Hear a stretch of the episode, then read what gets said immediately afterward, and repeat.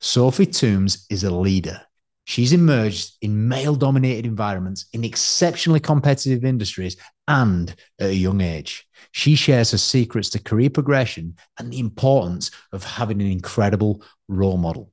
Nazia Khatun is also a leader and a disruptor. She is someone who doesn't take off nobody, a lady of total pride who's carving her own journey, letting nothing stand in her way. It's fair to say if you're not comfortable being uncomfortable, you cannot succeed. And if you are, you can.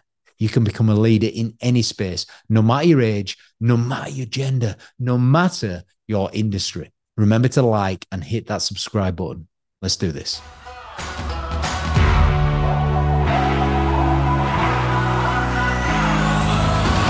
Well, I've trained a lot of, or a handful of celebrities and millionaires in my time. And it's sad to see, and it's inspiring to see the millionaires and people working hard, but they come to a point where they've gone over that line where they haven't taken care of their health and it's always been money, money, money, money, money, fame, fame, fame, fame, and they're still unhappy. And you try to get them to come out of that comfort zone to train, but it always go back to how much can I make, how many millions of pounds. And mm. you know, there's a quote by, come on, Dalai Lama. I'm full of quotes. I love quotes. Everyone's and I, I'm going to paraphrase this, but he says it so beautifully and it stays in my head. And he was asked, What surprises you about mankind? And he replied, Man goes to work, he searches, you know which one I'm talking about, right? He's searching for wealth, fame, whatever it is.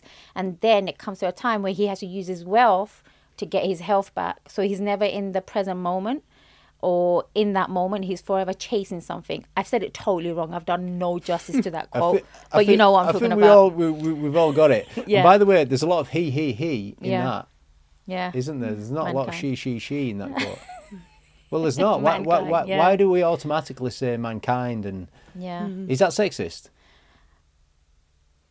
I mean, I don't know. I'm not a burn your bra fe- feminist sort of thing. I'm just kind of like I believe in women's rights and all the rest of it. But I think if pure, you know, if we're talking about pure equality with women and men, we almost don't want to be dramatising it. So I think you know, saying you know things like mankind, things like that, that's fine because it is. I don't think anyone means anything by it. But I just think you can't. I don't know. I, I just think you can't think too deeply about certain things. Yeah, I agree with that because I'm not a hardcore feminist, and I think feminism has ruined a lot of Yeah. our lives. I'm so glad we're on the Yeah. same page. So Um, feminism has ruined a lot of our lives. Yeah, I like in it what when a man holds a door open for me or a man opens a car door or something like that. chivalry. Yeah, chivalry isn't dead. I like that. It doesn't mean, yeah, I, I do. Let's talk because I like Sophie already now. yeah. But going back onto the happiness thing, one thing that always stayed with me is that the feeling of happiness, no matter if you are a millionaire or if you don't have a, you know, two pennies to rub together, the feeling of happiness is the same. So let's say, you know, someone bought saved really hard and bought a Ford Focus and a millionaire bought their first Lamborghini or whatever, the feeling of happiness is the same. It doesn't actually matter about You're right. Absolutely. yeah. So, it- you know, it doesn't matter. And they say there was a study that was done, and it might have changed now because cost of living, but that wealth corresponded with happiness up to £60,000 a year. Once you earn over that, wealth and happiness didn't correlate mm. because essentially at that point you had money to live. Right. So I always say that. Interesting. Yeah. So up to 60,000 a year. yeah, might be a bit more now. I don't know when that People study was. desire it a little bit more. Give me more money, give me Mm-hmm. more money. But after that, it, it doesn't correlate wealth and happiness. Yeah. Interesting. And I like the point that you've made about the Ford Focus and the Lamborghini because happiness is in the moment. Mm-hmm. You know, this might be your first car and you, and I just feel really proud of, Yeah, oh, it's my yeah. car. I've got something. Literally. I've achieved it. Or, And that's why that measure of success I said at the beginning shouldn't be based on you know mm. monetary value because someone could have worked way hard to uh, earn, work way harder to earn that Ford Focus than the person who mm. got the Lamborghini. You know, it's mm. the, well, look, happiness is in the moment. It's an emotion that you mm-hmm. feel Yeah. right now, yeah? Yeah, I think me hang, uh, actually hanging around or training people of different stages and calibers, I've redefined what it means to be successful. And for me, after going through the last three years, going through the intense therapy work, coming out of my own shell, it came down to one thing. It's how well are you connected to the people around you? How well are you how are you defining your happiness with your parents your siblings the work that you're doing? Mm-hmm. because i mean going back to this very lightly i don't want to make it about feminism or anything because we can get deep females are really exhausted now. We're at burnout because we've been taught from a very young age chasing ambitions, being this boss babe, being this high fly and everything. But deep down, all of us, I don't know if you agree with this, we just want to be loved, we want to be taken care of. And that goes down to the evolutionary biological makeup of why God made man a man and why God made female a female. I'm going back to basics. I'm living in that. And it's unfair to say that in that respect as well, because when I listen to my male colleagues, but you guys have been fighting for equality all your lives. I go, I haven't. Okay. Society did. And yes, we were given the chance to work and have all these rights and stuff. But I think it's our fault as well. We've been chasing, chasing, chasing something. And now we come back to ground zero. Oh, mm. actually, it's not serving me anymore. Yeah. I think that's so like I mean, growing up, I was just always very much one track. Like, oh well, I'm going to go to school, I'm going to do my A levels, I'm going to go to university and de- get a degree, and then I'm mm. going to go into the corporate world. Like that was always just what my family had done, what the yeah. path was, and it was going back. It was following the money. So it was you know, yeah, graduated out of a degree. I went on to a grad scheme. I did that. And then I was thinking, where's the money? Where's the money? I wasn't at any point thinking, what do I actually want to do? Like, what would I actually enjoy? Mm. So following the money just because that was what I've been brought up to do. And my mum is like, she's my biggest role model. She's very, very successful in the corporate world. And yes. I think just following her, and it was very much like, you don't rely on a man. That's how I was brought up. yeah. but what, it, what have you learned from your mum? Oh, do you know what it was? So my parents split up when I was probably, oh God, maybe 12 or 13. And if it wasn't for my mum having her own career, mm. then we would have been completely on our ass. Mm. But she had this huge career that she'd built around me and my sister and she managed to like and at the time you don't realize it because being that young you just think oh well life's going on as normal. But looking back now the fact that she went essentially to a single income you know a single parent and our lives didn't really change. We mm. still were very privileged that we still had our horses we still went to private school we i mean we moved to state school but that's irrelevant. But you know our lives didn't change because she had that career. So what it's really taught me is you don't rely on anyone. Like I have a fantastic partner who's got an amazing career, but at no point am I ever going to think, mm. oh well, I'm just going to rely on you. I'm always going to have my own properties. I'm always going to have you know my own life, and that's because my mum. She's taught me you you don't rely on a man. that's so amazing. Are you really? What what drives you? What drives me? Look, you're you're young. You're leading a business mm. that's in a really competitive space, mm-hmm. marketing, and you're you're at the top of that business. I think what drives me is being independent and being able to have people to look up to me like I do my mum and be able to kind of bring mm. them through those ranks. So I mean, when I came out of uni, I went into the automotive industry. Again, following the money, following the money, went into the telecoms industry, all completely male dominated spaces. Um, like you know one in 10 people were girls probably not even that um, and i was just always kind of motivated to break through the mold like i remember when i was 21 fresh out of uni i'd yeah. be walking into these automotive garages into these like service garages like you know little old me like hello trying to sell them stuff and they were probably turning and like and they were looking at yeah. me like Pff. and you know i was a manager of a um, of an automotive branch and we would have customers come in and they'd look straight past me and they'd go, Can I speak to the manager, please? I love that. And I'd be going, I am the manager. and they'd be looking at all, you know, the people who were my employees behind me. And I think that's what drives me. I like that feeling. I like breaking yeah. through that barrier of going, No, hun, it's me. what was the feeling inside? You know, when they said, Is the manager there? And you're like, What does that do to you internally? First time, it was a bit like, oh, you know, just a bit self deflating almost. Mm. It was a bit self deflating, whereas now I kind of relish it. I kind of like going into those situations and yeah. breaking through the barrier of what people first think. I think that's a thing that we were discussing yesterday as well perception, how people see you. And then when you actually get to know someone is totally different mm-hmm. and it's almost all of a sudden your guards either go up or they go down like the podcast guy who interviewed me yesterday his perception of me six years ago was i was intimidating how i showed up on my social media. Um fears you know all the high fly words that you use when you're not sure about a person sometimes. And he said oh well it's very different talking to you now. I go, I actually kind of, I'm all right with that. I don't need you to understand me or our followers or the people that look up to us, as long as you get to understand yourself.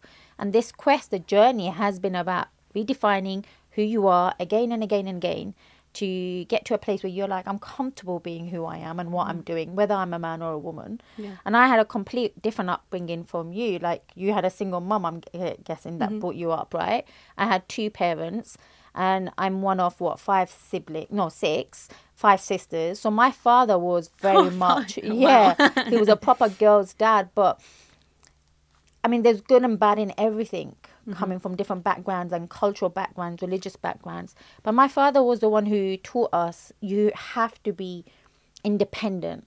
Don't rely on other people. Um, getting us the education that we all needed. Like all of us have got degrees, master's degrees in the house. If it wasn't for him, I'm not sure how well we would have been showing up in the world, like standing up for ourselves, injustice or being kind, being a good human being, even. So parents have a good and an important role to play in our lives, surely. Like yesterday, I was talking about um, how being a Bangladeshi, being a Muslim, and defining all those stereotypes was very hard when you don't have the support of parents or you have trauma at a very young age and all that stuff. So it's really nice to see different perceptions as well, different people from different backgrounds mm-hmm. and how they were brought up. Yeah. You both you both said independence. You both mm. said being in control and being in charge of my own future, my own progression, where I am right now, mm. is super super crucial to me. Mm. What about the rest of society? Are you seeing that in other people? They've got a sense of independence, or they've not got it yet. I think well, I can't speak for you. Like from I can only speak from my background and what I've noticed. Um, like culturally, we females are brought up with this whole idea and the pressure, should I say, as well, to be X, Y, and Z. And the first one that the pressure that we face is to be married. That is seen as success. That is seen as the height of that you've made it. Getting married, having children, then you have the house, then you have a car. Those things define a lot of us in our community. The height of what success means.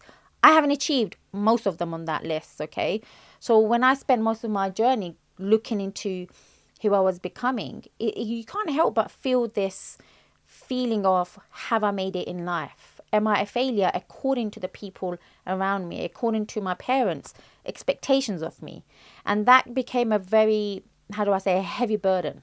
And being the eldest, being that role model, being of a background, Bangladeshi, we're ticking all these boxes of being Bangladeshi, a woman, being Muslim. You have your own stereotypes, the discrimination discrimination that comes with it. And I always say to parents, the biggest thing that I had to win over was my parents, right? I needed them to be on my side because I kept battling because I'm trying to validate my experiences, making sure they're happy. If they're not happy, therefore I'm a failure. So when I said to you at the beginning, um, it's all my failures that makes me successful. I have failed so many times over the years, in mm. 10 years, and I still don't think I can reach to a point where I'll be like 100% happy because there's always something else to do mm. and there's always something else to achieve, whatever. Yeah. But but the house, the marriage, the car, you said you know you've not ticked off a lot of those things. Mm. How does that make you feel saying that? Sometimes, if I'm really honest, sometimes I worry a lot. About what? like the stability of it all because I chose a very, very different path. I left a very comfortable nine to five job. I left the comfort, the security of money coming in to pursue this dream, this passion that took me through highs and the lows to hell and back. And you do sit there and you think, well, what what what what matters to you the most? Where are you right now? Because we focus so much on the future that creates the fear, the anxiety. And this year I just decided whatever happens, it will happen. It is what it is. I'm just gonna So, go with the let, flow. let's let's both answer that question. What What matters most right now to both of you? Um, I'm coming out of my shell a lot more after the last three years. Having, I don't know if I spoke about this on the last podcast. I was going to get married, it didn't work out, and it's. I feel like I'm starting all over again, and this time I have so much knowledge behind me, and I'm so certain of who I am. So what makes me happiness right now is am I feeling fulfilled and am I doing what my purpose, my higher purpose is calling for me? That's what's gonna be driving That's me the this most year. important thing right yeah, literally. And those happiness, I mean, I can say to you, being here is making me happy. Talking to you, getting to know somebody different, reconnecting with your team and everything. It's in a moment, isn't it? So yeah. What about you? What's most important right now? I think focusing on I've always been someone who's like looking five years ahead, like constantly. And I think, you know, I Is that did you get that from your mum? yeah, and I think well, and so and it's funny. So I was having a conversation with her the other day, and I was like, "What's next? What's next? How can I, you know, how can I progress the company more? How can I do this? How can I do that?" And she said, "For once, you just need to take a step back mm. because being uh, I'm 27, and she said you'll get to a point where your ability outgrows your experience." And you have to wait a little bit for your experience to catch up because then you have those, you know, the lessons, the failures, and you learn and then you can adapt. So I think at the minute, what's important for me is just making sure that I'm happy, per, you know, in my personal life and that I'm not constantly looking for the next thing and I'm taking in what I've got at the moment and being, you, you know, not always Yeah. looking ahead because, you know, you said you're never going to get there. If you're always looking ahead, you're never going to be happy with what you've got right now. Mm.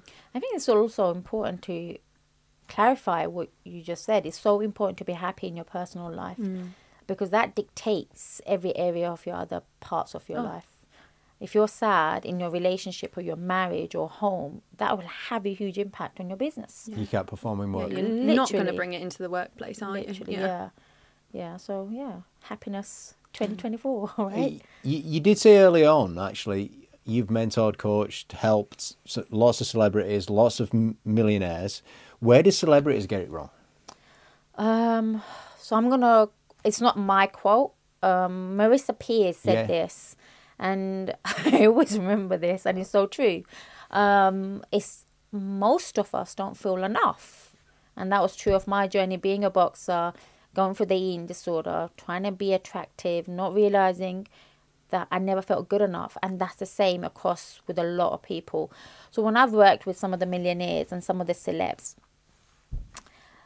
fame is great if you know how to channel that fame. Fame is great when you don't, how do I say it? You're not drinking out of that cup for mm. you to feel validated, right? When you have accepted where you are. That's great. It's amazing. But where I feel like a lot of people lose it is when they go above that threshold of what they can't handle sometimes and they neglect themselves. They neglect their health, their fitness, self care, loving themselves, validating themselves from within. And I feel like a lot of people, their personal development stops at some point when they make it. So that's where I find it's a bit of a sticky one. So, like when I get the CEOs or the associate directors, and it's amazing to see these people, especially the females, like they're at the highest end. Like I look at them, I think, wow. But you're coming to me to learn how to be confident, how to feel unstuck, how to increase your self esteem, how to have a better relationship in your marriage, how to have a better relationship with yourself. And when they say, I don't love myself, I'm like, I beg your pardon? Like, what? It doesn't make sense to me. But then it does make sense to me when I go through the program with them because they haven't done the inner work and they get to this place. And again, going on to another thing, they sometimes a lot of people use work, whatever it is, as a distraction because they're trying to avoid or not go down that rabbit hole of the wound, the root, the scars, whatever's hurt them. So, yeah. Very cool. uh, you, you've got me. You've got me wanting to ask Sophie a question. Actually, Go for it. Um, because you know when you said you looked up at these people and you're like, wow, look at all the things that they've achieved. Now, Sophie, from a professional perspective, I mean, 27, you've achieved a lot. Um, and what are some of your disciplines in work that you would attribute some of your success to your progression down to? So initially, when I first came, you know, just came out of university, was into the workplace, I was very, can I say ballsy? Just very mm. like confident and was just like, you know, nothing to lose because you you know nothing, right? So you just kind of go in and you know, just nothing to lose, confidence. And I fell into kind of sales, and that's what I was good at. And then I was very much like a maverick. Like I didn't care really about you know how I got there. I was just going to get there, and I was very driven. And then I think as you as I've then progressed into kind of a management role, what I've really learned is that you know gung ho-ness can only get you so far, and actually you need to rein it in and become extremely organised and meticulous about processes and the stuff that I didn't care about initially because I just wanted to sell, sell, sell, and do whatever. Actually, I think got me to where to a point, but then it was actually homing in on the people skills, the organisation, and just I think that's I know it sounds weird, but I'm just extremely organised. Like every day, if you looked on my phone in my notes, my day is planned in 15 minute intervals every single Wow. day. So for people listening to this right now, wow. if, there- if there's three things that they can do to become exceptionally organised, more systematic Mm-hmm. on in the workplace, what are the three things they should do? It's all about habit, so you need to be consistent with it. With what? So with with being organised, so getting to so it's, I'm not saying everyone needs to plan their day to you know to that degree of accuracy like I do, but for me that's what helps me. But I think plan plan your day in advance, and so that it goes outside of work. So for example, it goes into like your, your nutrition. So I plan what I'm having to eat tomorrow today i have my food diary logged the day before i have my meals planned the day that. before i have my workout planned the day before and i have my work schedule planned the day before Yeah. so I have everything. Everything is meticulously organised, and I know that's not a cheat. Like loads of my friends, they're like, "You're such a weirdo.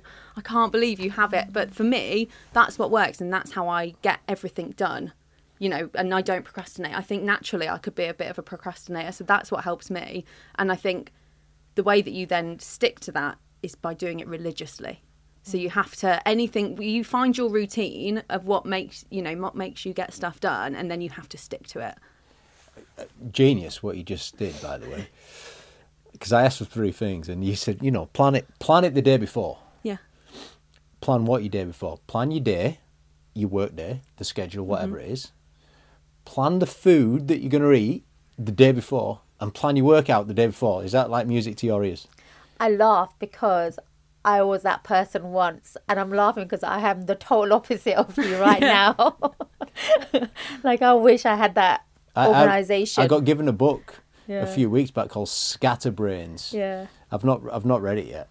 I, I, I, I use Scatterbrains at the moment? I would say so. Yeah. I mean, I love.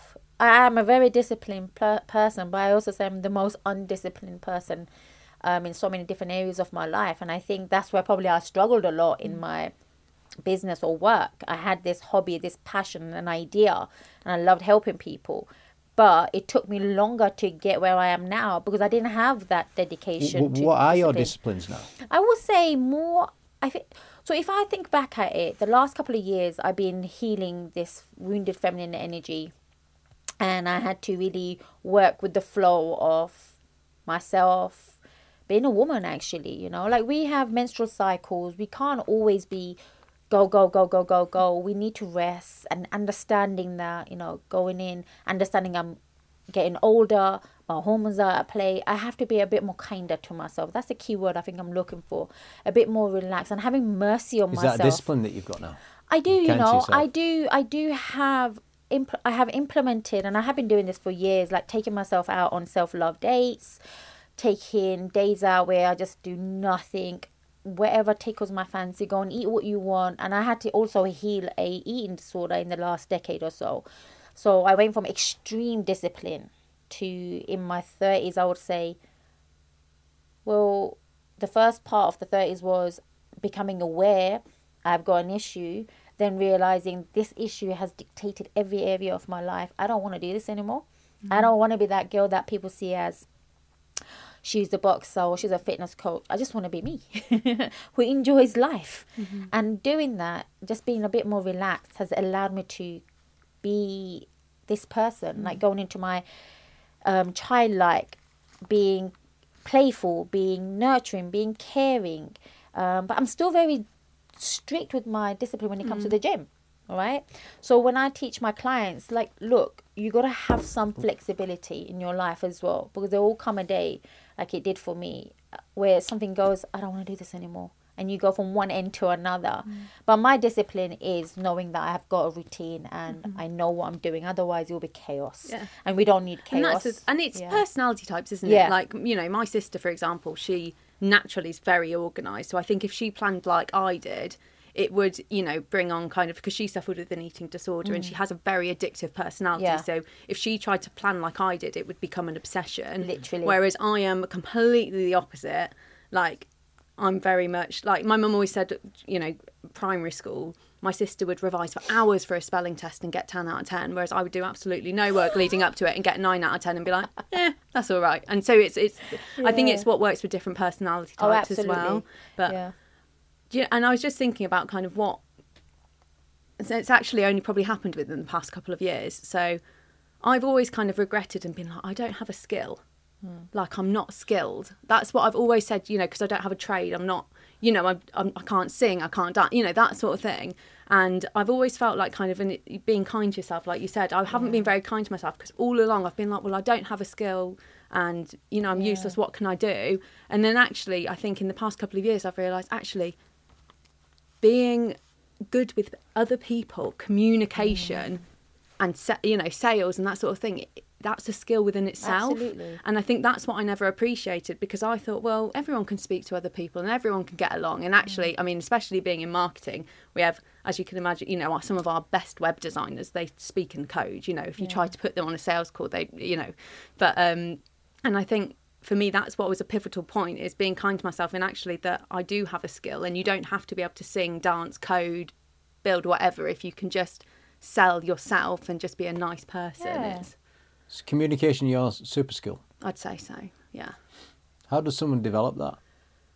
So I think to a degree it's it is a personality trait, I think, but I do think you can improve on it if it's something that naturally doesn't come to you. And again, it's being organized. So mm-hmm. communication via, for example, email or messaging, Yeah. just being prompt and just actually, you know, replying with what you Yeah. can, that can teach. But I think communication on a person to person level, what I learned is to listen to someone for, first and foremost. So I remember when I first started in sales, I'd be unknowingly speaking a lot about me and you know and, Yeah, and yeah. whereas actually if you're asking kind of open-ended questions and mm. People love to speak about themselves and i think that's the key to being a good communicator but asking open questions making other people speak to you about themselves and then it leads you into more interesting conversations Good little tips, but I, li- I like it. So between us, the disciplines, we've got plan, y- plan your day in advance. This is what you've got. Uh, uh, plan your day in advance. Plan your food in advance for tomorrow. Plan your workout in advance for tomorrow. Then you said, you better be kind to yourself as well. yeah And and in in that you said, relax, be compassionate be compassionate, and be true to yourself. yeah But then you also threw in the other one, which was flexible. So I've put the relaxed and true and compassionate under being kind to yourself. Mm. Uh, but you also said then be flexible as you go. Mm. It's funny because we're almost at complete opposite ends of the spectrum, and I feel like the key word to connect them is balance. Mm. Like you need to have, I think you need to have the kind of routine to you know get where you want and to know you know to know what you want. I mean, as you said, you in your twenties were very much kind of the same, and that, but then you also need to have that balance so that you don't become obsessed with it and you still You're right. are But I of do yourself. think like when you're working for yourself, there are years that you don't know what the word balance means. Mm-hmm. Like I went to sleep, waking up. When I was an amateur boxer, at your age, it was sleep boxing, eat boxing, do everything boxing. Every conversation was boxing, mm-hmm. boxing, boxing. Hey, look at me, Miss Boxer. And then it was like it was boring to a lot of people. Then when I decided to do my own thing, I became obsessed with the work and it was laptop at the dinner table when I'm watching television, and the family's like, okay, but then it's my sister that I had to point out, like, you're not with us, you're just there. We're mm-hmm. making plans, you're saying yes, and you don't show up because I've not listened. there is a balance of no balance sometimes, mm-hmm. and then some years you're like, okay, mm. I do want to be present here. Well, I, I was taught by a great actually, you know, that you got to assess balance over a lifetime because sometimes you can look at someone and Yeah. from in your eyes, in your judgmental eyes, Yeah. it might look like they're out of balance, but you don't know what's going on in their world, and they might be doing all of that now so that they get all of this free time then. Absolutely. So Absolutely. it, they might look out of balance in, in both areas, but when you assess it over a lifetime or over a longer period, it, it makes more sense. I mean, I had it when so when I kind of first went into the telecom industry, I was working all the hours God sent, and I was earning, a, you know, really really good wage. This is when I thought money was everything. You know, I was mm. earning a lot of money for, you know, I mean. Well, I was, you know, 22, 23 years old. I was earning loads of money, and but then I was like, I actually hate what I'm doing. Like I hate telecoms. I couldn't get excited about wires in the ground and VoIP and whatever. I just couldn't, and I couldn't bring that passion to it. So what I kind of thought then was right. I need to turn this around, and I had to make quite a big sacrifice in. So in going into marketing, I was. I, essentially, I saved like stink when I was in the telecoms, and I bought a I bought a property that I could rent out because I knew I do not want to be in telecoms forever, and I absolutely hate this. And I know if I leave this industry, I'm going to have to take quite a substantial pay cut to do that. Mm. So I bought a rental property so that that would give me a buffer in kind of the drop in salary, and then moved into marketing just as like a low level account manager, and then have worked my way up from that. And I think that was that was one of the my biggest lessons in life because I'd always chase the money, and then actually one day I just thought, what do I enjoy? What do I There actually want to do? To and you know, and did take that big pay you know hit to do so, but it's one it's the best thing I could have ever done. And I think mm.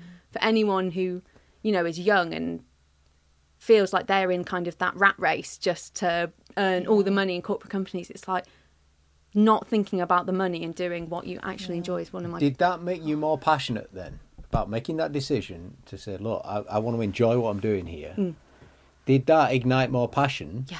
Did it? Oh yeah, I, I mean that's the first time in my career I'd ever done something for happiness, which sounds ridiculous, but mm. it was. I'd only ever thought of a career as a as a way to earn money. That's all I'd ever thought about it as. And actually going into marketing, realize realizing, oh, I can actually enjoy what I'm doing and earn money at the same time. It just made me so much more driven. And I think I provide a better service to not only you know the employees and being a better manager but also to the clients because it's so obvious when you if someone doesn't enjoy their job. Like i mean in in the company we always say like if if we have someone who works for us and they're not enjoying it we just say please just go. Because if you don't enjoy what you're doing that it comes across to clients and that's one of my biggest things. I think it's amazing you did that at a very young age as well, because Hmm. what you've just done, asking those important questions, a lot of people ask many years later, like in their 40s or their 50s. What do I enjoy? I've done this rat race, Hmm. you know, so amazing. Kudos to you. Yeah, I mean, just on that last point that you raised there, you know, if someone's not enjoying it, we say, please just go. Is that how you fire people? yeah we've yeah so we So we've, we've got two extremes here, haven't we? Yeah. We've got, you're fired. Who's that? Alan Sugar. All right, Yeah. you're fired. And we've got, look, you're not enjoying it, please. Well, we saw. Um, I mean, it was at BizX last year. Mary Portas was there, and Oh, she yeah, that oh, and her her talk was amazing, and it's something we really installed into be kind. And not only does that come across, you know, in personal situations, but it's be kind to your employees. Like if if this, you know, if someone's clearly not enjoying it, it's clearly not what they want to be, but they, you know, they might be there because of habit, or you know, just people stay in jobs that they Yeah. shouldn't be in, don't they? It's Yeah. just it's just the way of the world.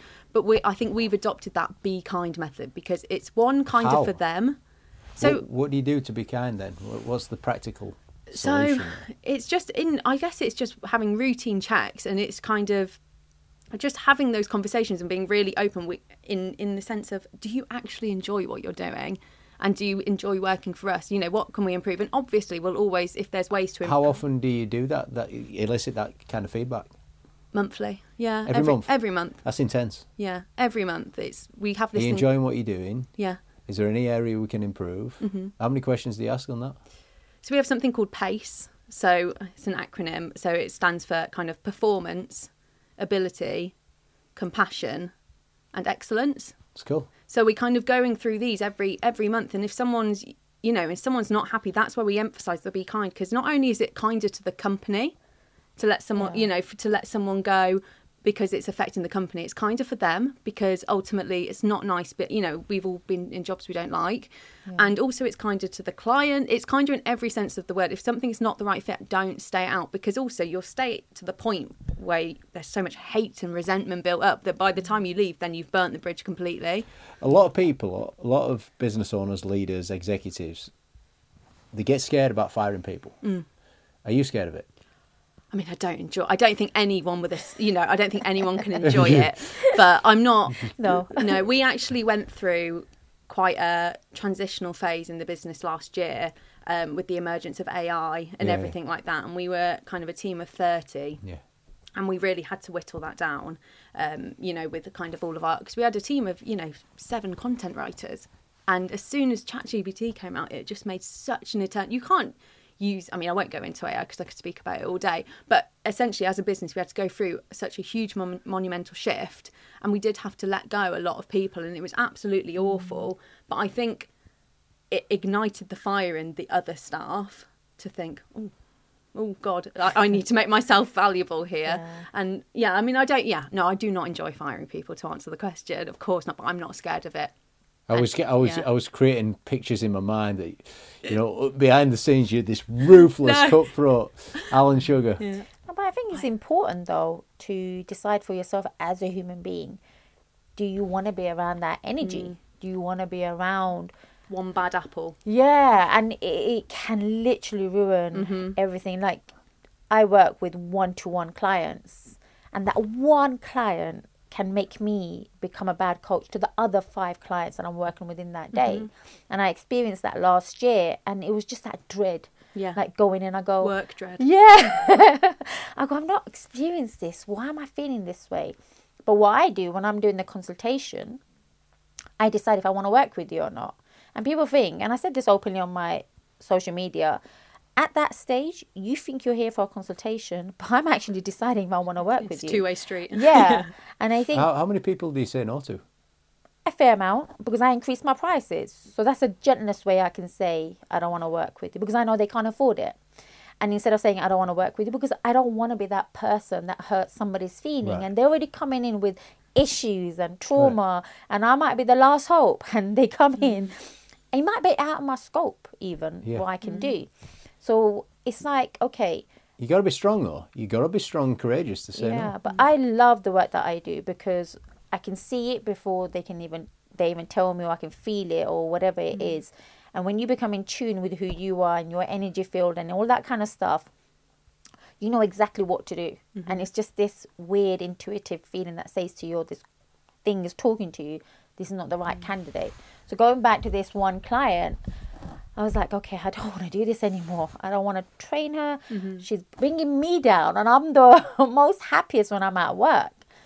And I had to have a conversation with her on a few occasions to say, look, we can't keep talking about this, this, and this. If you want the help, I can do this, X, Y, and Z. By the fourth time, I thought, I can't deal with this. So saying mm. goodbye to clients or employees hmm. is important. Hmm. It's healthy. Really. It is something that you do to look after yourself, and you have to understand where your boundaries are as mm. well, what you can handle and what you can't. And you don't have to put up with everything. I know it's sad to say it, but sometimes letting mm. something go, there's other opportunities. When one door oh. closes, another one always opens. I'm a true believer of Not that. all business is good business. literally, That's something we've, uh, literally. Not every opportunity is a great opportunity. Mm-hmm. Yeah.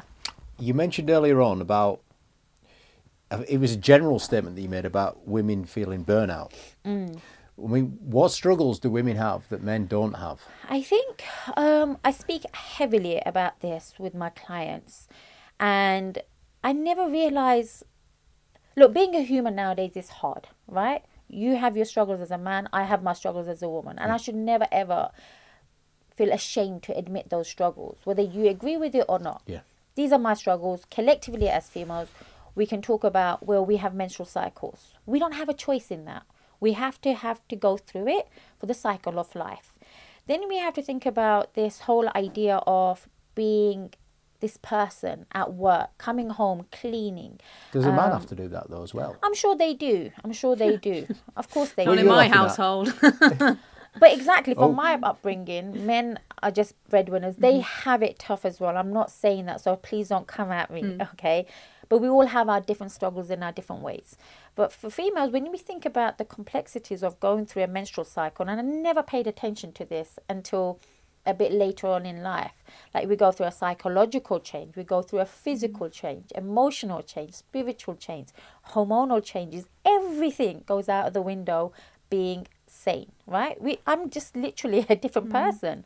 The cuddles and you know neuroscientifically when I studied this, how it changes our brain when we go on that cycle. And back then, back in the days where we weren't chasing careers, when it was the time of the month for a lot of females, you were in bed, you were doing house chores, or you're mm. doing things. You know, I have now we mm. can run a bath. You know, all those little little things that you don't have to be at the forefront of running this marketing company or whatever it is.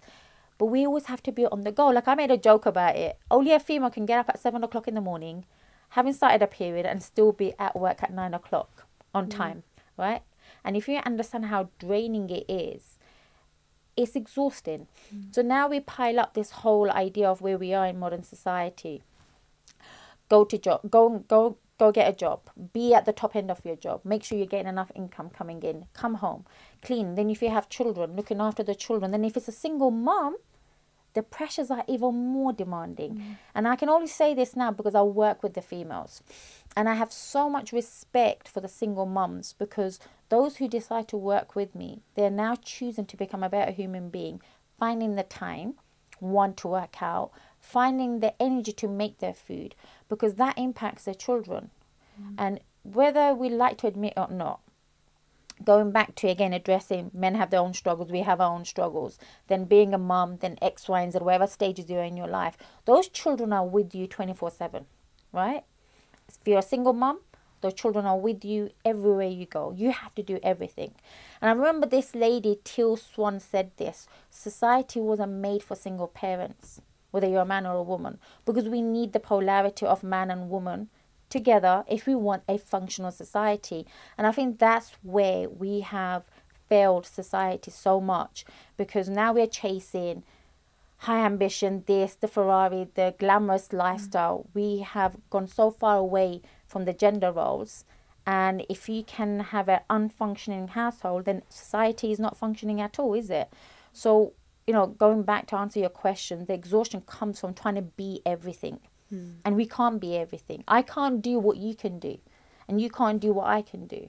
And that's why I said right at the beginning God made man a man for a reason, God made woman a woman for a reason. And when we understand, um, I come from an Islamic background, we have a whole different take on those ideas of what it means to be a man and a woman compared to what modern society teaches us or what feminism has taught us. I'm like, well, it doesn't fit in with the way I was brought up. I was brought up watching my dad being the breadwinner. Mm. I was brought up watching my mum being the housewife, the typical housewife, and she did an amazing job.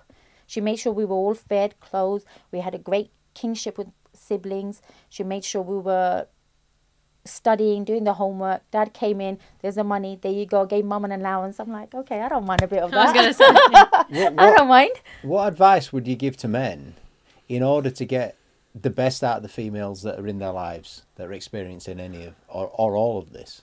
The you know the feeling that they've got to do everything. I think at the end of it, right, females want to be going through the main things that we spoke about what a man's role is or a woman's role is the protector, the provider, and the person that leads, right? The female's job is the nurturing, the caring, the looking after, right? What a man can do, and I've seen this as well, is ask your partner, what do you need from me? Again, coming back to communication.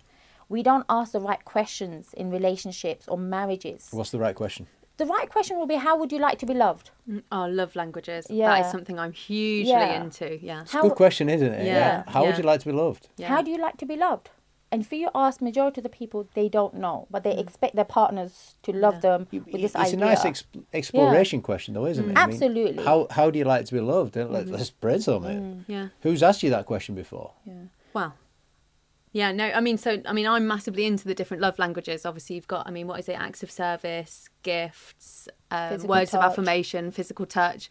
And I think it's so interesting. I look back at previous relationships that didn't work out, for example, and I think, oh my goodness, now that you know about the love languages, it's so obvious. Mm-hmm. But like, so for example, my partners is massively words of affirmation, whereas mine's is more acts of service, for example. So the best thing that he could do for me mm. would be to, I mean, it sounds ridiculous, but you know, take the bins out or do something, you know, like that. Whereas for him, it's kind of about, you know, speaking how I feel and, Yeah. you know, that. But we Yeah. also have a duty as females to make sure that our men are looked after as well. So it works hand in hand by asking those questions. Like when I was going to get married to the guy I was getting to know, we were two different people. He was more of an introvert, I was more of an extrovert. I had a notebook and I called it my relationship book. Mm. And I had to write down questions because I knew I had issues with communication. So the best thing that I could do was write the questions, get him to fill it up, and he would do the same. Hmm. And it was a great way of getting to know one another. And the other thing, other than the love language, is learn about your partner's attachment style. And attachment style is something how you were brought up, the needs, emotional needs, or physical needs. Was it met when you were growing up? Because that manifests. If you didn't get that need met, that manifests in your adult romantic relationships.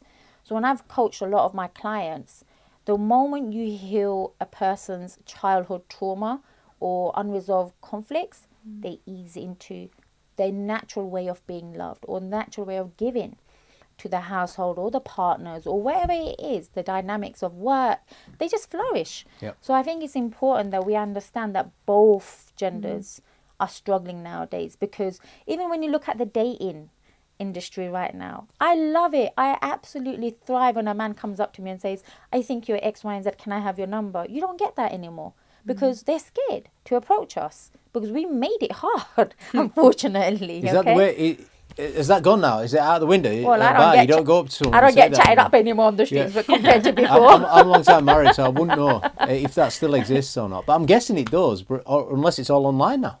Is it all online? Majority of it is, and I think it's I, I, horrible. I met my wife online on a dating Yeah. website. Yeah, Which one? I need to go on. it. Match.com. oh wow, it works. It does work for people. I think if you want to make it work, Mm. um, there is. I think there is an exhaustion in the dating game as well because nobody's bothered anymore. They're like, okay, it's just disposable. Yeah. Humans It's- become It's disposable so now. idealist, I think, as well. You know, before it was kind of you'd meet, you know, you meet organically and you would get to know each other that way. Whereas I Yeah. think on a date, you know, on a dating website now, you'd basically list everything you, you're looking for. So for a guy and you know, and a woman, vice versa. If a woman's kind of put on a, you know, I want someone over six foot, I want someone tall, hmm. dark, handsome, I want someone who's funny and has Yeah. this career and that career. Before that man's even sent them a message, they're probably thinking, oh, bloody hell, she wants a lot. Yeah, yeah. Whereas like p- before, it would be so simple just to say hi. You don't know It's what. intimidating both ways, though. That is. You Yeah. know, I mean, I can't tell you how many times a guy has come up to me and said, "Oh, I thought you, I thought you were going to be really stuck up." Me too. That is uh, like that is nine times out of ten, and like Yeah. sort of what men say, and it's just like what would give you, you know, s- that impression. But I, I get that a lot, like especially the in the gym. I never approach you because I thought you'd be taken. Why wouldn't you be taken? I'm like, Yeah. okay. Pretty- I call it the pretty girl problem, man. Oh.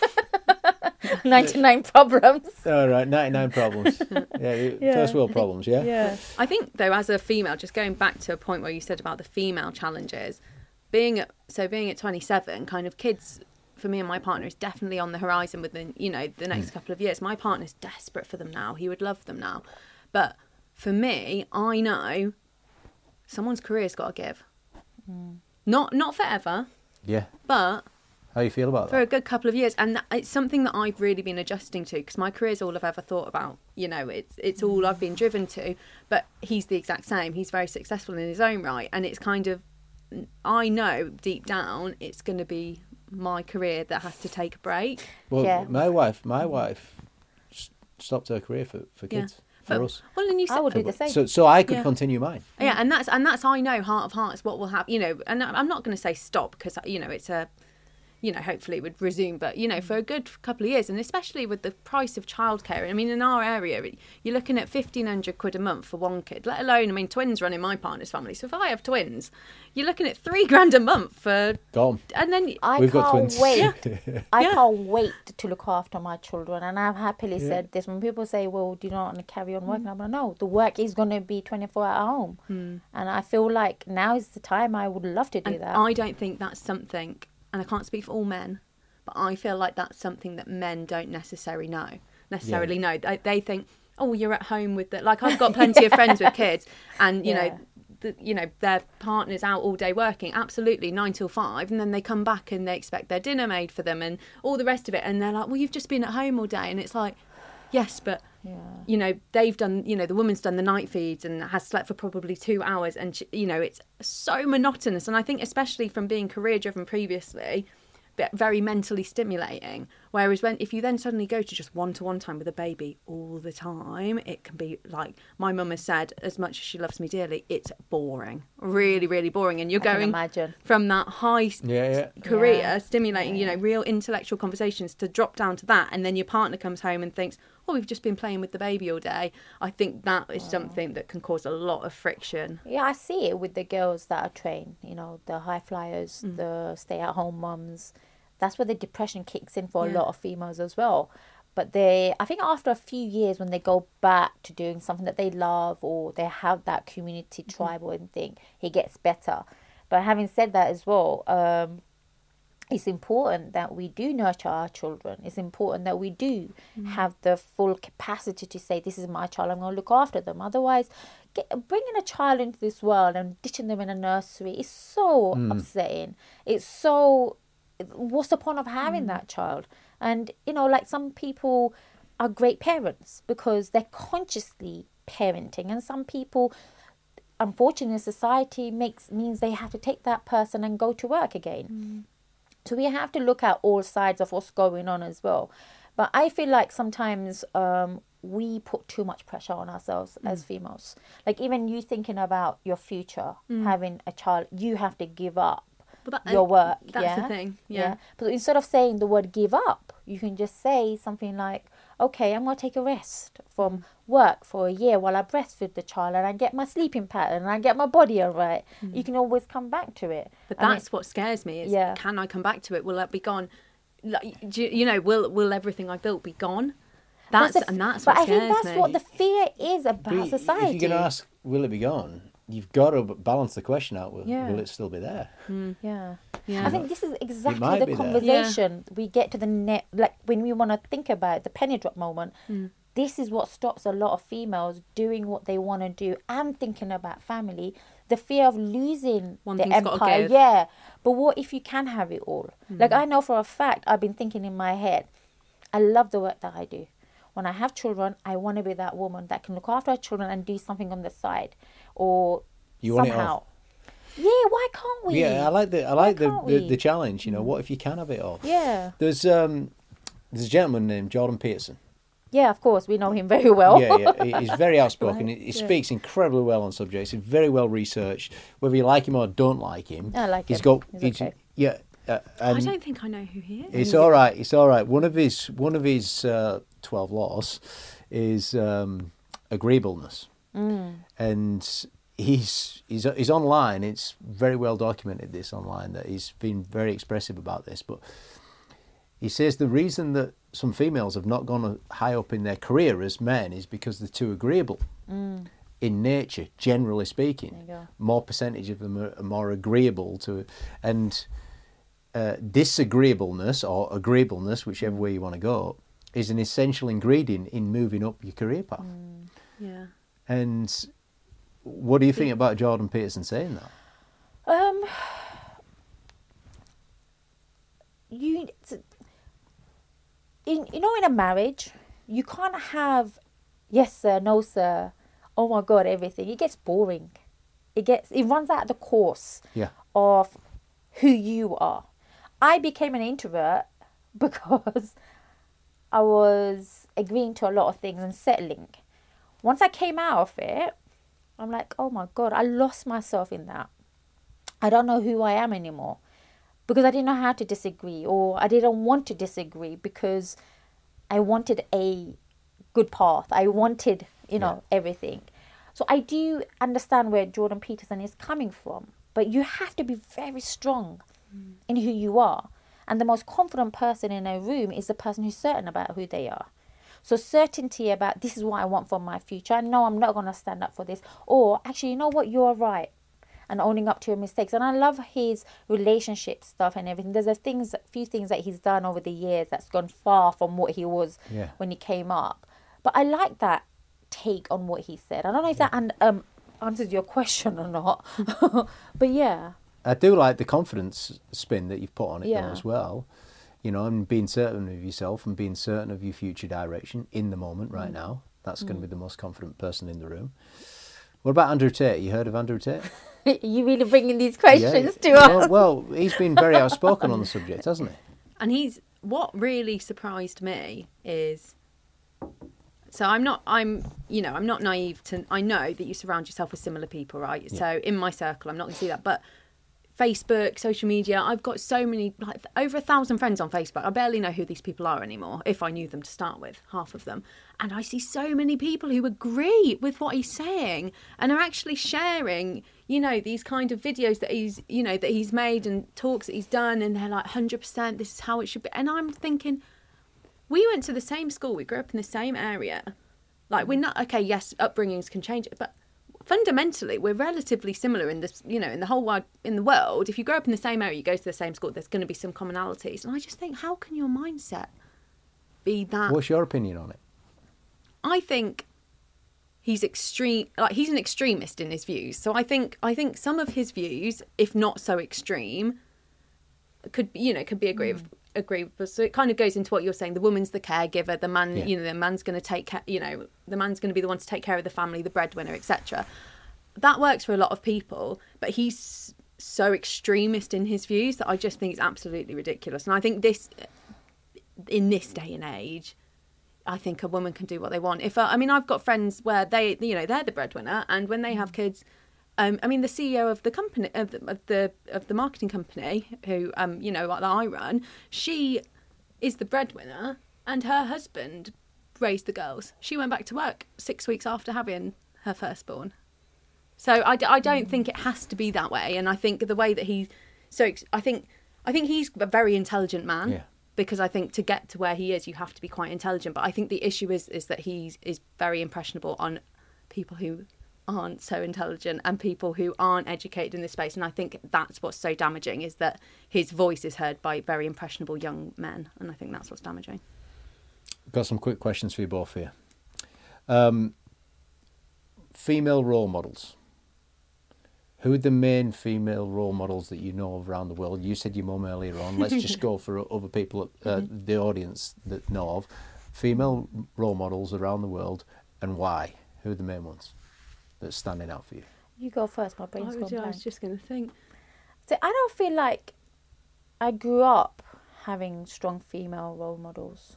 I watched my mom, and resilience is something I took from her. Grit, persistence, hardworking.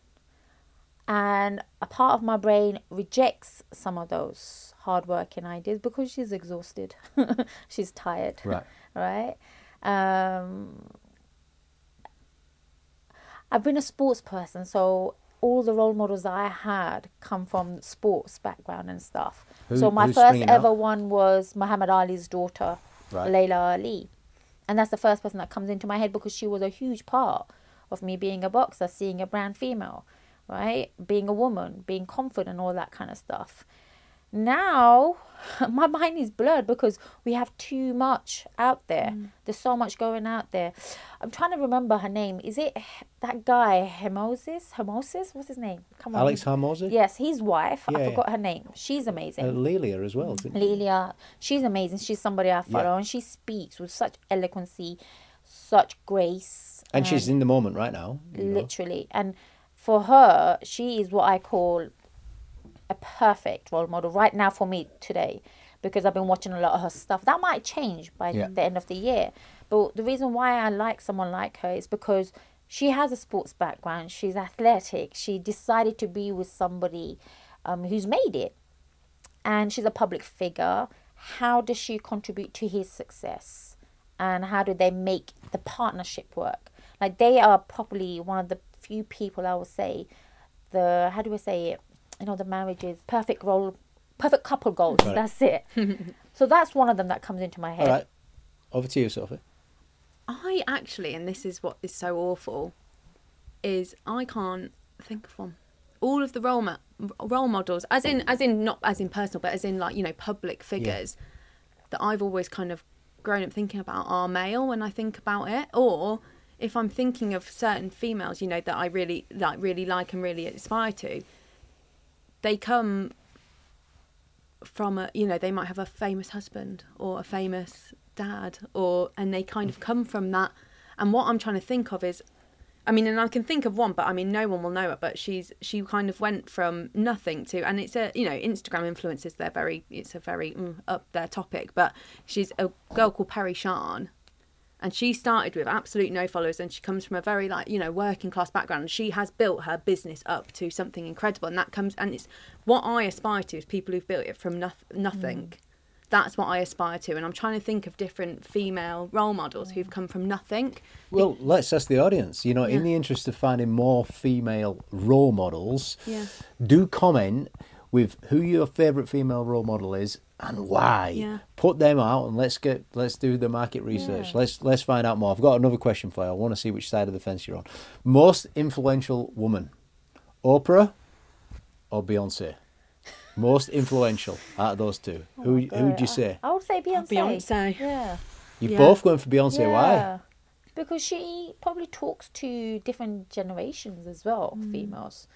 Oprah Winfrey, I only, yeah, I knew she was amazing, Yeah. but you only get to find out about her when you do the research on her. yeah Whereas True. Beyonce is in your face, mm. and she's married to one of the icons. yeah. Yeah. so you're like, Ooh, she's intriguing. Mm. Yeah, I think it's with with that. I think it's all about people who I aspire to be. It's people who I can relate to, mm. and I can't relate to someone like Beyonce. I'm not gonna lie, but You did say you couldn't sing earlier. on. yeah, yeah, well, exactly that. um, but Adele, as weird as it sounds, as big a star as Beyonce in her own right, I can relate to her a bit. Maybe Because- she's ma- there you go. She's the first role model yeah, we've got on the list. because she is someone who's you know come from nothing, worked her up. She's one of the big stars, and she's never lost herself. Yeah. I think she always, even in an interview, she'll see like she makes you laugh. Like she just seems really grounded, and I think we've just found a great one, haven't we? no one can think say, "Oh, Beyonce comes across really grounded." I don't think anyone can say that. but I do feel like, like if I was to think about the question, who's the role models? It's my everyday clients. Yeah, It's my sisters. It's my best friend. The people it's- around you. Mm. Yeah, like why does a role model have to be somebody famous? Mary Portas. She's a Oh, she's one of mine. she's a g- yeah no she's one of mine actually. She's great. She's really Well, really you've cool. implemented her system in your business. Well, exactly. There you go. What I loved was at that conference, it was predominantly male speakers, and they were all going, Know your finances, know your numbers. And she came on and went, Stuff your finances, stuff your numbers, do what feels right. And I, I was like like, that. I love her. I absolutely Be love kind her. of people, and if you're not, you'll be found out. Yeah. All right. What's your favourite book that you've read? I've asked you that question before, but uh, from from from a business or personal development perspective, do you know what? I'm just trying to think. we, let's go back Yeah. over to you. Well, I've got three. go on. Cybernetics by Yeah. Maxwell Waltz. Yep. Maltz. Then we've got How to Win Friends and Influence, Influence. People, Yeah, Dale yeah. Carnegie. And then The Breaking Habits. I can never get the title right by Joe. Dispenza. Oh, Joe Dispenza, Yeah. Breaking Habits. Yeah. Yeah, those three books. I mean that is a deep book as well. I studied that book for a whole year, and it was so transformative. What's the action? What What does it make you do? What does it make you take action on that book? he goes through the whole idea behind the energy fields and how thoughts become things and how you can rewire the subconscious brain all that kind of stuff it's all the premises that i work with with my clients as well like when i think about when i hit depression at the age of 30 what really helped me what really got me out of it gratitude list praying sports, eating well, all those kind of things. But he goes deeper. Like we all have the capacity to change ourselves if our thinking is right and if we're guided. And he's, he's heavy on meditation, heavy on meditation. So that's why I like his work. And it's all about understanding energy and just understanding the energy field, how we can manipulate things and centering ourselves. The meditation has been a great life changer for me as well as praying. So I love his stuff. Wonderful. What do you reckon? So, on a personal level, um, Colleen Hoover, she's one of my favourite authors, and she does There's a book. There's just three books that they're kind of a series, but it's um, one's it ends with us, it starts with us, and I can't remember the other one. But what I love about that is that she comes across from a female's point of It view. is us. Yeah, yeah, and um, comes across from a feel, you know, female's point of view. And in the books, she covers domestic abuse, she covers um, infertility issues and miscarriages, and it's all. But she covers it so eloquently that it's something that you come away and think, you know what, if it happens to me, I'm not alone. And I think from a personal, and one of my friends was going through a very abusive relationship at the time I was reading it, and I actually gave her the book, and it changed her life because it was so. And I don't want to get too heavy into domestic abuse, but one of the things she said is, you know, your your boundary line, and you can apply this to all aspects of life, work, whatever. You have a boundary line, so you you know, and I'll use the domestic abuse. So you have a boundary line. Oh no, if he ever touches me, I'm gone. You know, then you get the first slap and you think, oh no, you know, I've never let him do that again. Your line's just moved. And then it's, he punches you. Okay, well, I'm never going to let him do anything more. And gradually your boundary line Boundaries, and yeah. extends. And I gave her that, and I gave my friend that book, and she said it absolutely changed her life because she said her boundary line had completely gone to something that she didn't respect anymore.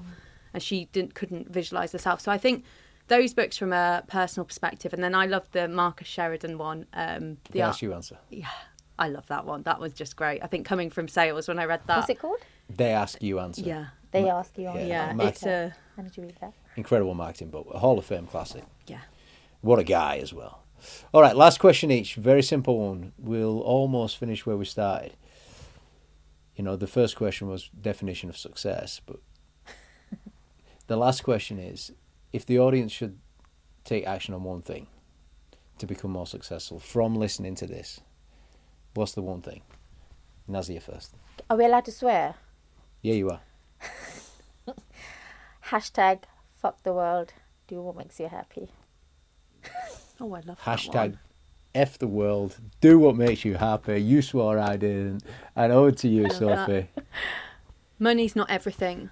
Money's not the only measure of success. I love that too. Yeah. Yeah, it's true.